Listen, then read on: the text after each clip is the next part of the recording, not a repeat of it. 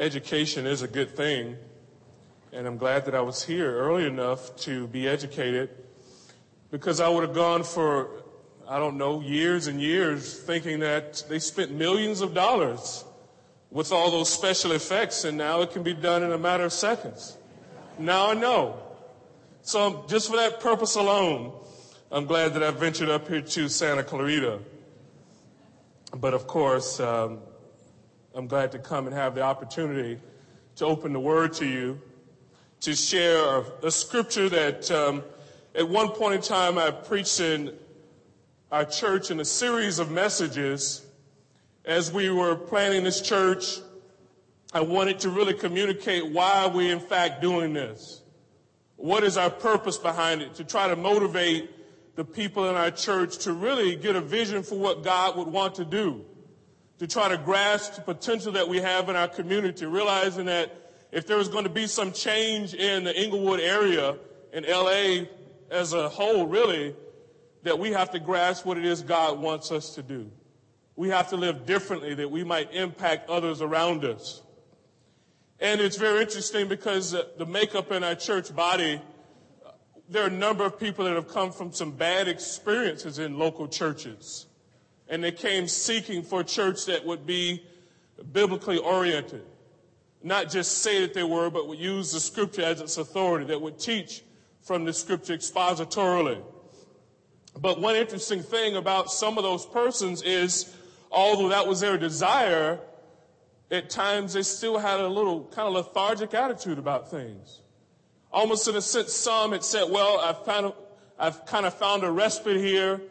I don't have all the problems that I had in these other churches, and I can sort of relax because things are being done for me. But that is never God's intention. He's always asking us to offer up sacrifices to Himself. He's always asking us to strive a little bit harder toward that goal, that ultimate goal that we have. So I spent some weeks looking at 1 Peter chapter 2, and you can turn there, in verses 4 through 12. And I just want to touch on some of the things that I shared with them, and hopefully you'll be challenged as well. You know, the main reason behind me planning a church in Inglewood was to bring in that community an example for a local church and of course, a local church made up of people. And those people would be an example to those around them.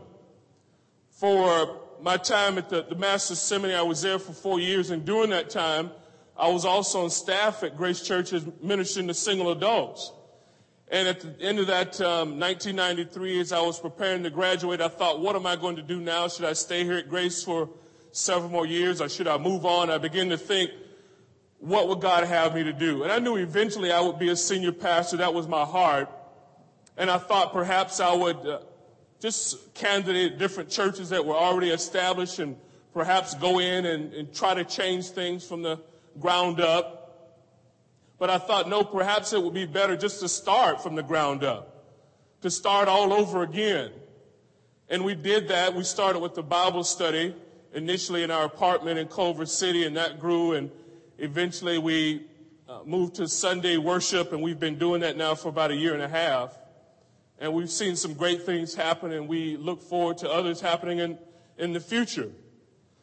But I wanted to continue to remind our people, and I will do it, that we should never be relaxed. We should always be striving for something better. We should not be so concerned about what others are not doing, but what are we doing? Because that is a tendency as well. Because in our church, we at times can be critical of other churches that are not doing things right or things biblically. We can be critical of other ministries. But then I put it before them, what about your own personal life? Where do you stand? Before you critique anyone else, before you're critical of another ministry, another individual, have you critiqued yourself as well? Are you critical of your own personal walk with the Lord? And I see in this passage a definite challenge to do just that.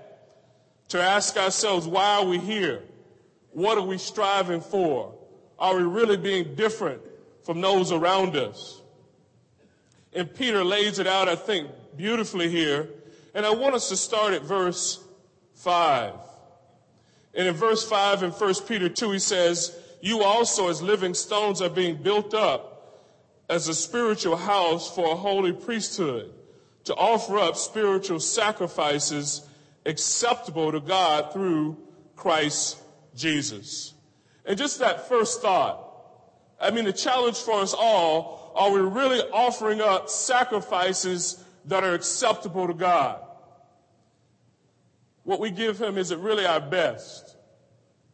Are we really sacrificing in our efforts? Are we really sacrificing our personal goals? What are we giving up? And I want us to take note. You don't have to turn. I'm just going to read a couple passages from the book of Malachi with this thought about making personal sacrifices and offering up to God things that are acceptable. In Malachi chapter 1 and verse 6, it says, A son honors his father and a servant his master. Then if I am a father, where is my honor? And if I am a master, where is my respect? Says the Lord of hosts to you. O priests who despise my name, but you say, How have we despised thy name?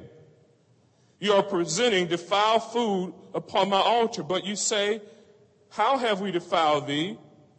In that you say the table of the Lord is to be despised. But when you present the blind for sacrifice, is it not evil? And when you present the lame and sick, is it not evil? Why not offer it to your governor? Would he be pleased with it? Or would he receive you kindly, says the Lord of hosts. And what was happening in Malachi's time is that there was a great deal of corruption. And as sacrifices were being offered to the Lord, we see obviously they were not giving God his best because there were some very specifics about what God would accept as a sacrifice.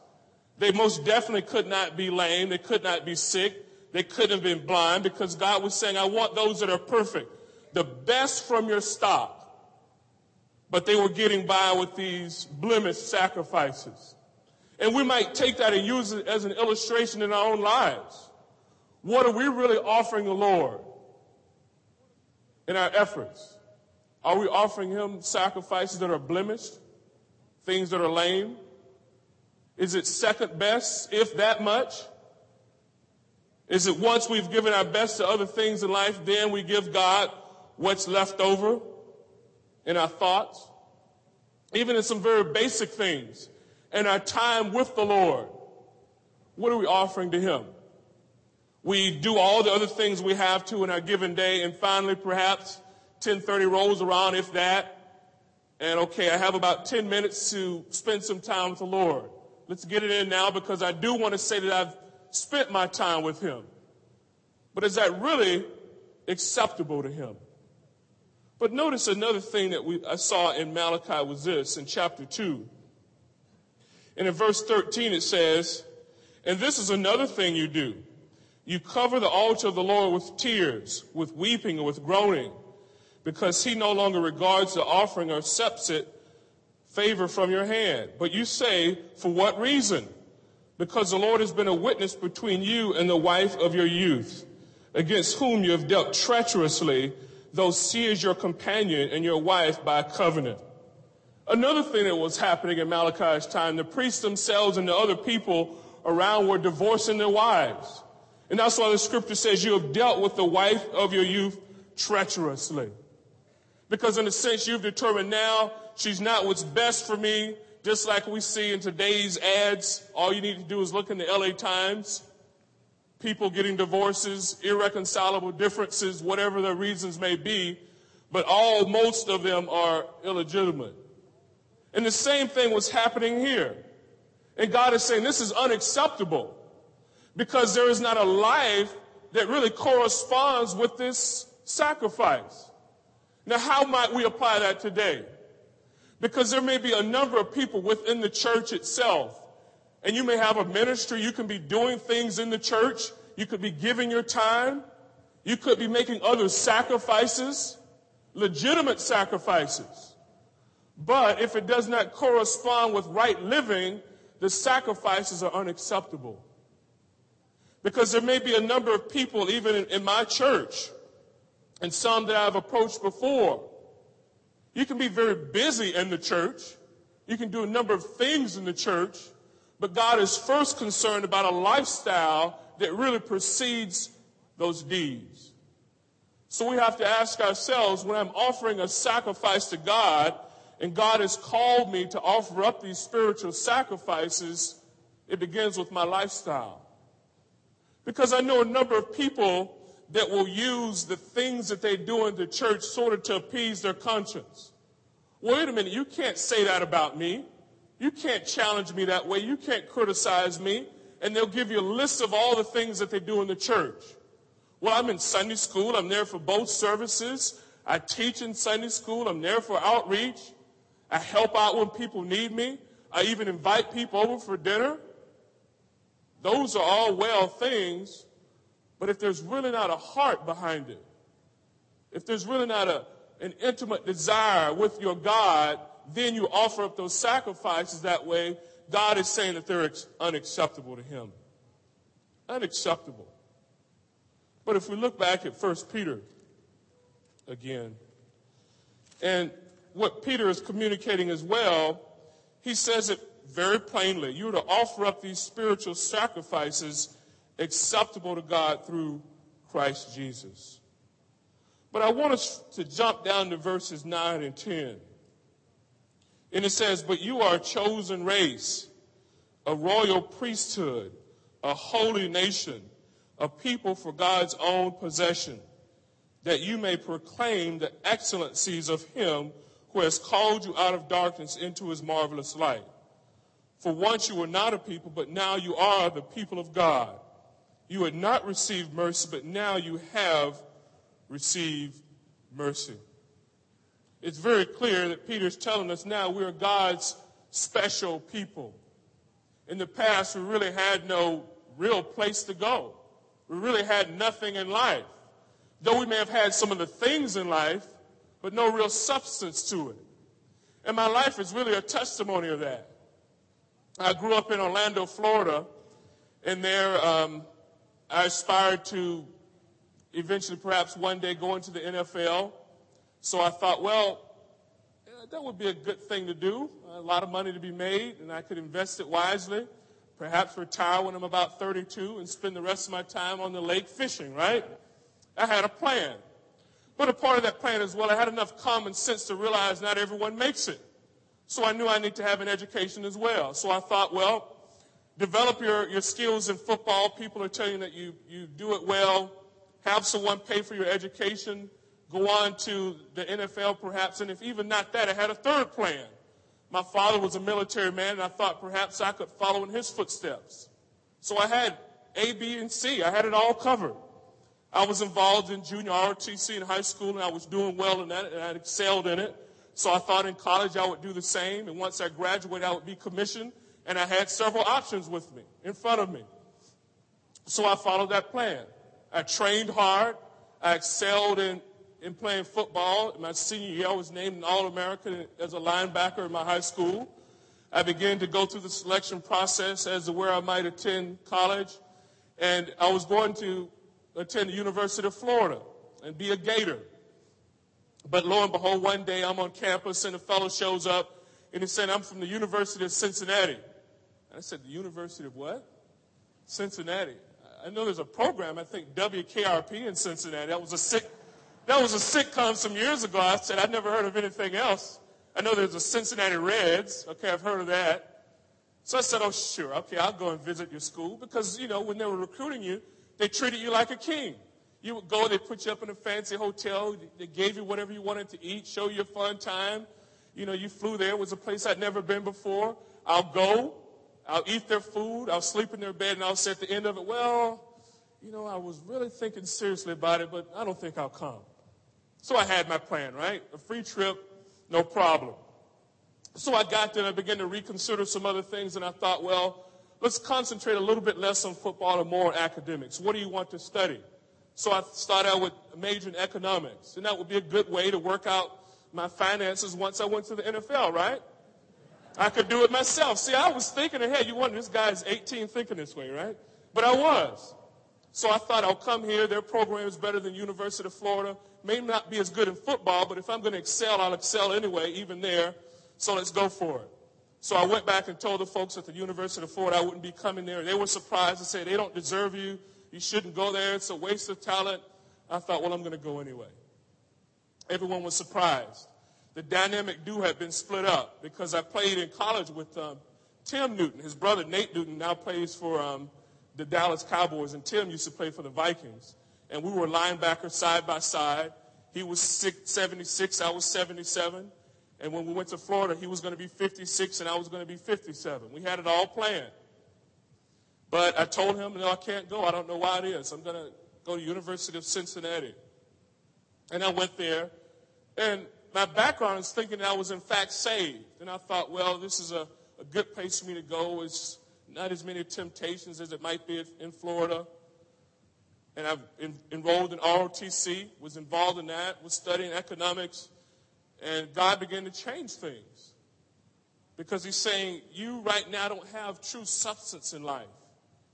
And I remember one day, I'll never forget it. I was driving on campus, had my new car, and I remember to the left of me, I was looking over at the huge intramural fields on our campus, and I thought, God, there must be something else to life because I had all of these things in front of me. You know, I'm a popular person on campus, playing football, studying, uh, involved in ROTC, and I thought something is missing. What is it? And about a week later, I was in the locker room preparing for practice, and I'm putting on my pads, and a fellow comes in and he has a Bible. And I said, So are you a Christian? And he said, Yes, I am. I said, Well, I am too. And he said, Oh, great. Well, we have a, a Bible class that you're welcome to come to, which was AIA, Athletes in Action. So I began to attend that. And I had a lot of answers to a lot of things. And I could answer even with some scripture. But then I began to look at my lifestyle and my goals in life and what I thought was real substance in life. And I began to question then my Christianity. And God was doing other things in my life as well. He began to close certain doors in my life with ROTC. The commander approached me and said, Well, Hargrove, we think you have a lot of potential. What we'd like to do for you is um, if you make a commitment to us, we want to give you a full military scholarship. Now, we know you, you already have your football scholarship, so this will just be money in your pocket. So I'm looking at about, you know, $12,000 a year. If you're 19 years old, that sounds pretty good, right? And you don't have to do anything to deserve it. So sure, I'll do it. And I thought, well, I went in to have my physical, and they said they wanted me to have my physical, and they'd send some papers to Washington, and I'd get this scholarship. I'd already been awarded in my freshman year, um, a excellence in military leadership award, and I thought, you have a lot of potential, Hargrove. So as I went to get my examination, they determined that I could not be a part of the military. And why? Well, this goes back some years before when I was 15. I collapsed out on the football field, and there was no reason for it as I was practicing. And I began to suffer from epilepsy. So I had to take medication. I took Dilantin for some years to control it. And they said, well, there are people in the military now that suffer from, suffer from epilepsy, and they're on this Dilantin. But we've decided, starting this date, that we're not going to allow that anymore unless you've been off the medication for five years. And I thought, wait, wait a minute, this isn't a part of the plan. You're wrong. So I went back to the commander. He said, Well, we're going to fight for this. We don't think it's right. So for about a year, they sent papers and recommendations and pictures, and I wrote letters, and it went to a board in Washington, and finally they said no. And it had to drop out. And I said, Lord, what are you doing? This is a commendable thing here. This is something that's right. I want to serve my country.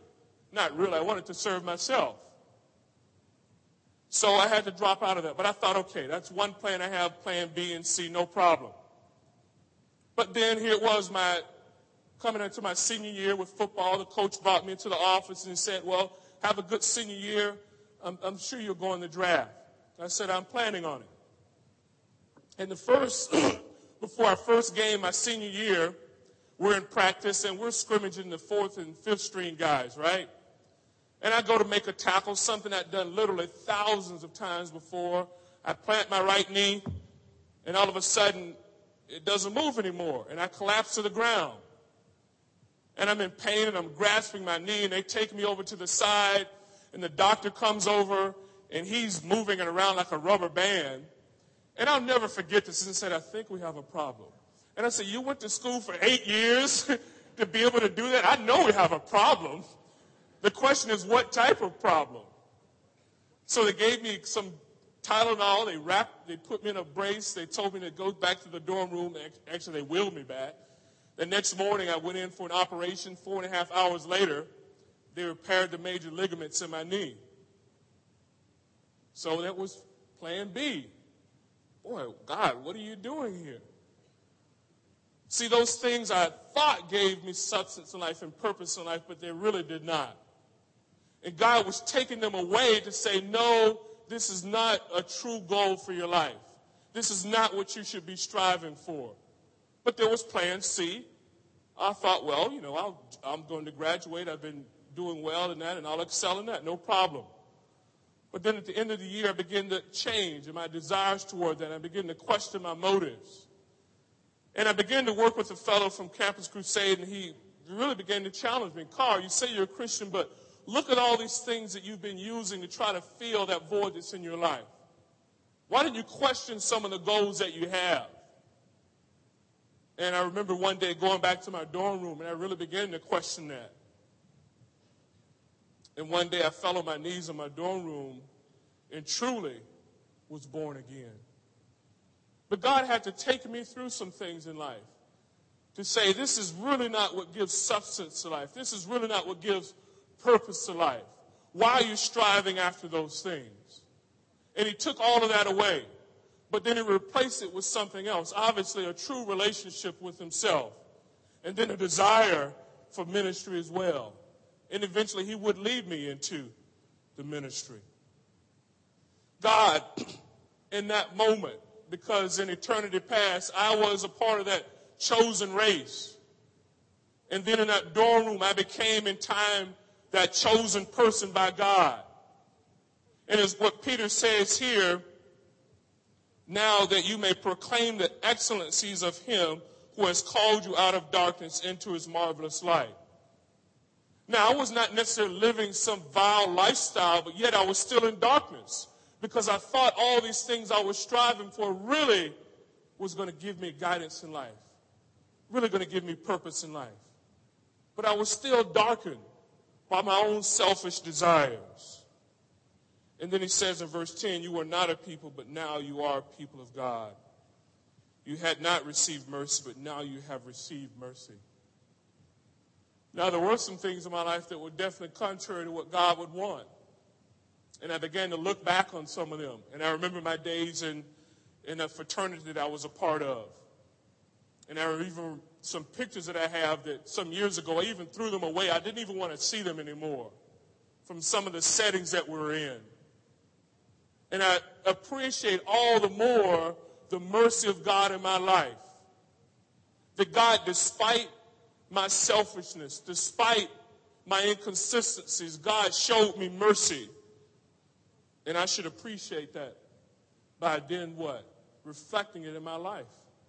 By now offering to God spiritual sacrifices that are acceptable to Him. By saying, God, I appreciate you changing my life and really showing me what gives substance in life. Now I'm going to reflect that appreciation by giving back to you. But another thing I want you to note look at verses 11 and 12. Here he then makes this appeal for personal sanctification. Really, what he's saying, in light of all of these things, you are now a people of God, you're a chosen race, you've received mercy. Now he makes this appeal for personal sanctification. And he says, Beloved, I urge you as aliens and strangers to abstain from fleshly lusts, which wage war against the soul. Keep your behavior, behavior excellent among the Gentiles, so that in the thing in which they slander you as evildoers, they may, on account of your good deeds, as they observe them, glorify God in the day of visitation. What's interesting about the way Peter states it, he says, I urge you. He doesn't command them here. It's more this personal kind of really coming alongside or encourage you. I come alongside you to encourage you to abstain from certain things and to live a certain way. But the first thing we should note, he, he refers to him as beloved. Even now, although I know few of you, I would encourage you as beloved to say no to the world and yes to God.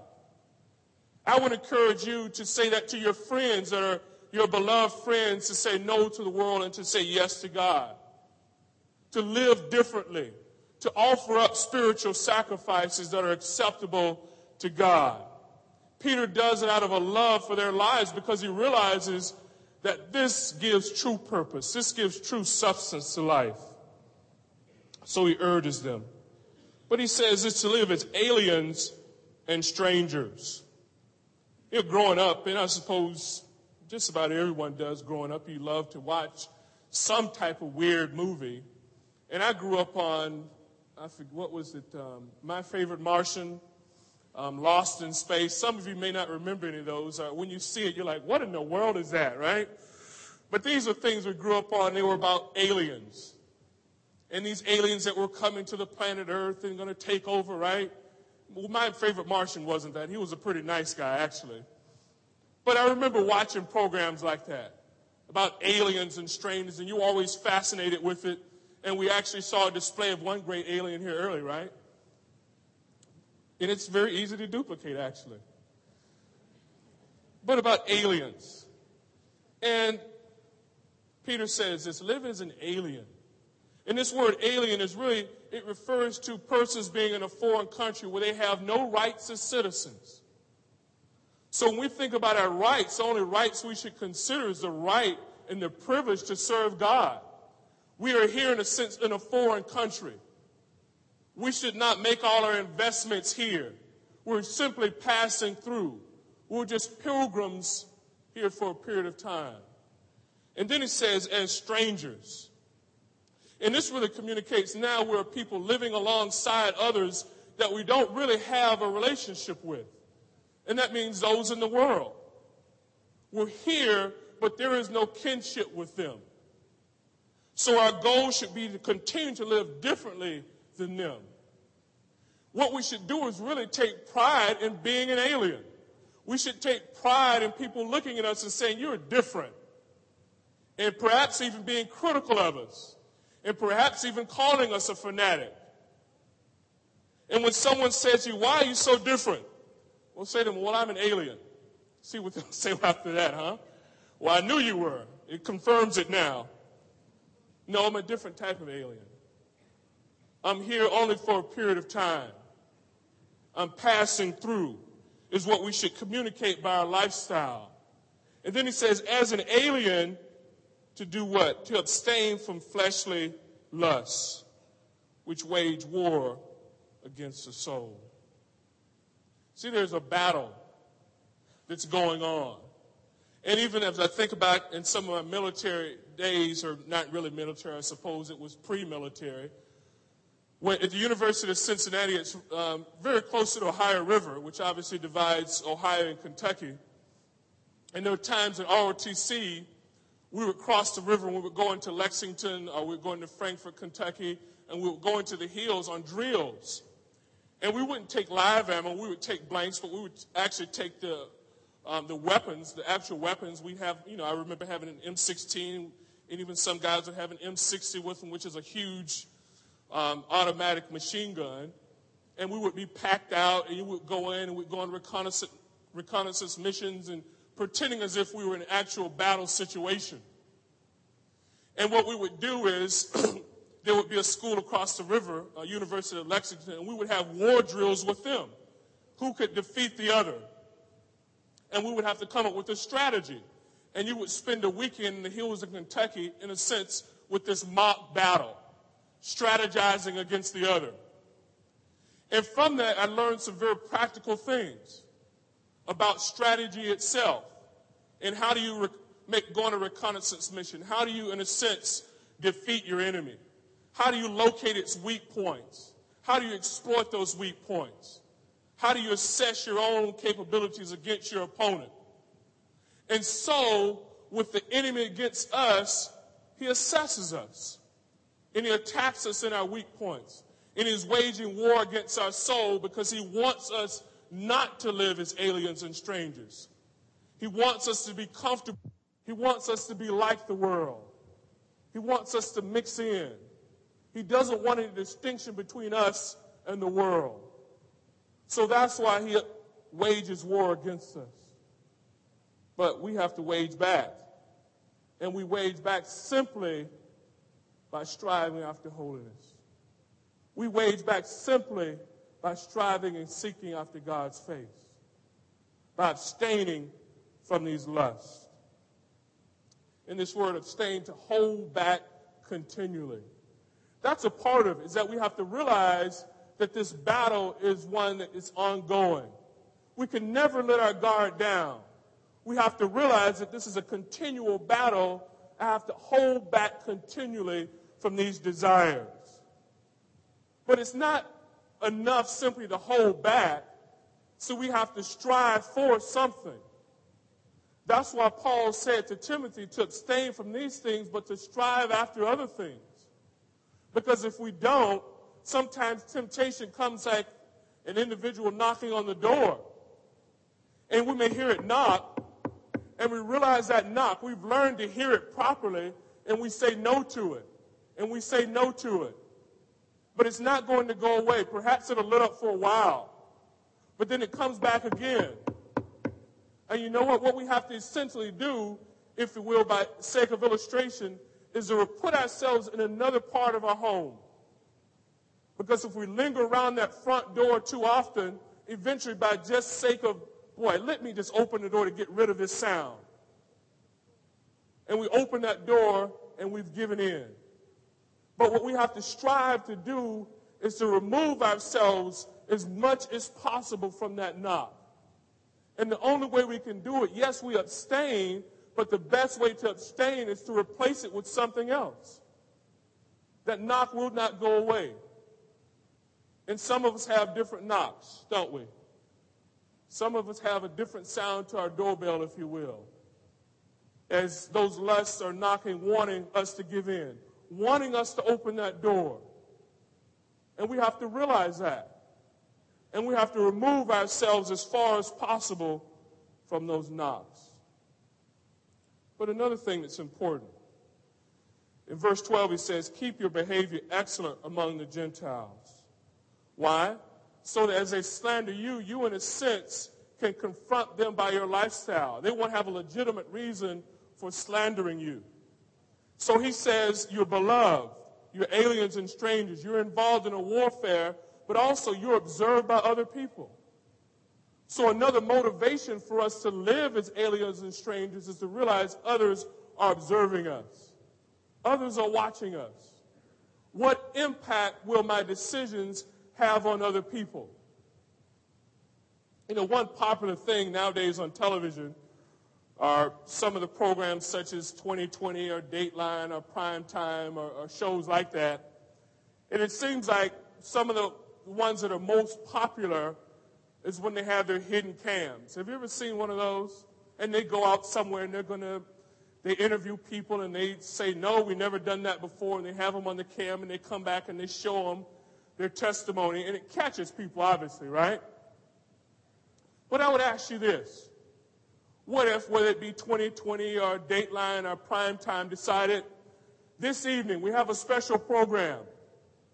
We've decided to venture into several Christian colleges and see what they really believe and see if what they preach and what they believe is consistent with their behavior. And we're taking our special prime time hidden camera with us. You'll be interested to hear the results. We'll be back in a moment and they come to the master's college. And of course, they plant either students here and they plant these supposed visitors here. And these people are coming to your dorm rooms and they're discussing things with you. And they're discussing with you how do you maintain your relationship with God? And maybe they ask you, now you're here at this Christian college, but why are you really here? Well, my mom said I had to come. My dad said I really would not want to be here if I had a choice. The people around here are jerks, they're nerds, but I have to be here. Well, why are you really here? Well, I have a scholarship. No real motivation to learn these Christian things, but it's a free education. Who can beat that? Why are you here? Well, there's some nice, nice looking people here. And I'm hoping that maybe when I graduate, I can walk away with more than a degree. Well, now, the, there's some conditions here that you have to live a certain lifestyle. Well, that's true around campus and it's true around when you're around other people, but actually there's some nice spots that I've ventured to that no one knows about down in the LA area, maybe up in Lancaster, but don't tell anyone about that. Now, you say you're a Christian. Tell me what that means. Well, I go to church. That's a Christian. That's what Christianity really means. Oh, I see. How do you feel about making out? Well, I feel great when I do it, right? What kind of testimonies would you give? If they surveyed you, if they had that hidden camera, what would they observe? And perhaps once they left, if they had a hidden microphone in your dorm room, if they had a camera that you never could observe, but it observe you always, would you feel confident in your testimony? Would you say, go ahead, no problem? Even right now, in this past week, if that had occurred to you, if someone for the last, let's say, week, 24 hours a day, had a camera on your dorm room, in your apartment, at your job, what would they really observe? When everyone tuned back to Dateline, what would America see about the students at the Master's College? What thread would consistently be there? And of course, you're always going to have inconsistency. You're, even within the church, you're always going to be those that really are not a part of it. And the same was going to be true of the college atmosphere as well. But what would be the consistent pattern throughout the Master's College? And the only way you can really answer that, or perhaps I should put it this way, the way you should begin to answer it is to answer it for yourself individually. What would be the consistent thread in my life? If they would do that. If they would observe my life and I didn't know it. If they asked me things and I thought it was off the record. If they asked me things and I thought this person really wasn't a Christian so I could open up to them and share some things that I wouldn't share around my Christian friends. What would people observe? No, it's a real, really, really probing question. You know, I pose it to myself. And I said, around my home, what would people observe about me and my relationship with my wife? About my study habits, about my prayer life, about my interaction with my children, about decisions I make in moral issues, ethical issues? If in fact for a week or so I was being observed, no one else knew it, I didn't know it myself, what would happen in those quiet moments when no one else is around? And only you in front of that television, on that radio, or now on the internet, and the things that you could observe there and toy with? What would people know about me that I would be ashamed of? Isn't that a good question? And I think we should pose it to ourselves. What would they determine?